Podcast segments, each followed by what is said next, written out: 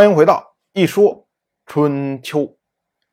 鲁国第十七任国君鲁申进入在位执政第八年，本年春天，周历正月，鲁申会合王室派来的特使，以及齐国的国君齐小白、宋国的国君宋玉月、魏国的国君魏悔、许国的国君许业、曹国的国君曹襄、陈国的太子陈款。在鲁和曹交界的这个叫做陶的地方举行盟会，讨论王室的问题。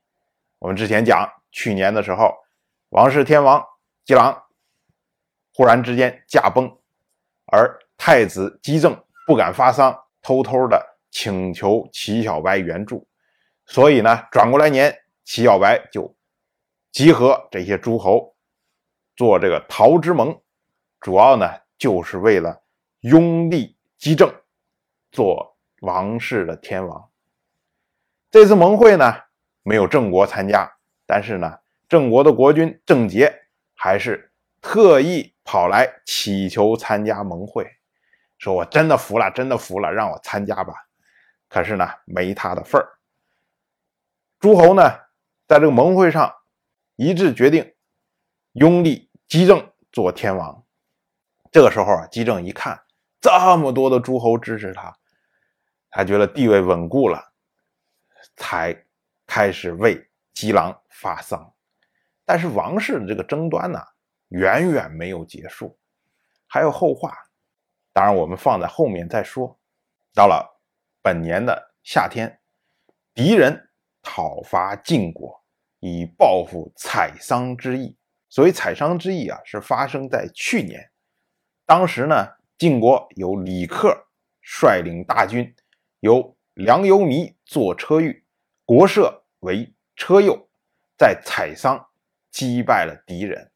打胜了之后呢，这梁由弥就说啊：“他说敌人不以逃跑为耻辱，如果我们紧跟在他后面，还可以取得更大的胜利。”结果李克说：“李克说，哎，这个敌人呢，击败他们，赶走他们就可以了。我们何必跟在他后面呢？搞不好会招惹更多的敌人来，没完没了。现在打赢了就行了，不用再追击了。”结果这个国社就说：“啊说如果这么着示弱，明年敌人必然还会再来。”结果果然，本年夏天，敌人讨伐晋国。应了国社的预言。我们要说啊，这些年晋国基本国策就是从敌人那里获取土地，所以是不停的在攻打敌人。而因为攻打敌人，结果封赏了这些大夫，像什么赵氏啊、魏氏啊，都是因功封赏。现在给李克有机会能得到更大的功劳，也就意味着有更多的封赏。为什么李克会嫌麻烦，拒绝前往？一个最重要的原因，就是因为李克非常敏感的感受到了晋国内部将有大变。我们之前讲过，因为晋国的夫人骊姬。逼死了当时的太子申生，紧跟着呢赶走了重耳，赶走了夷吾。似乎呢在国内已经不存在和骊姬的孩子争位的这些晋国的公子。可是这三个公子的党羽在晋国盘根错节啊，人非常的多。而现在晋国的国君晋轨珠在位。已经二十六年了，说起来啊，年纪也不小了。所以，万一某一天晋轨珠嘎嘣儿死掉了，那么晋国的局势会怎么样？这是李克真正关心的事情。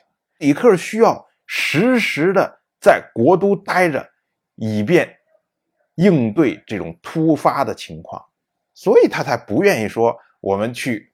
攻打敌人，万一呢没完没了，是到最后一个大胜，搞不好一年两年过去了，那这时候国都之内出现问题了，正好他没有在，谁知道会发生什么事情？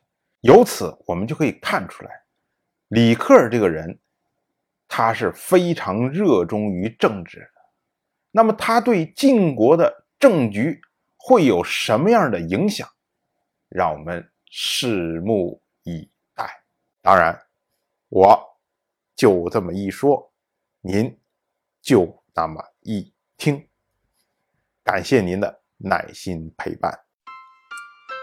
如果您对《一说春秋》这个节目感兴趣的话，请在微信中搜索公众号“一说春秋”，关注我。您不仅能得到《一说春秋》文字版的推送，还可以直接和我互动交流。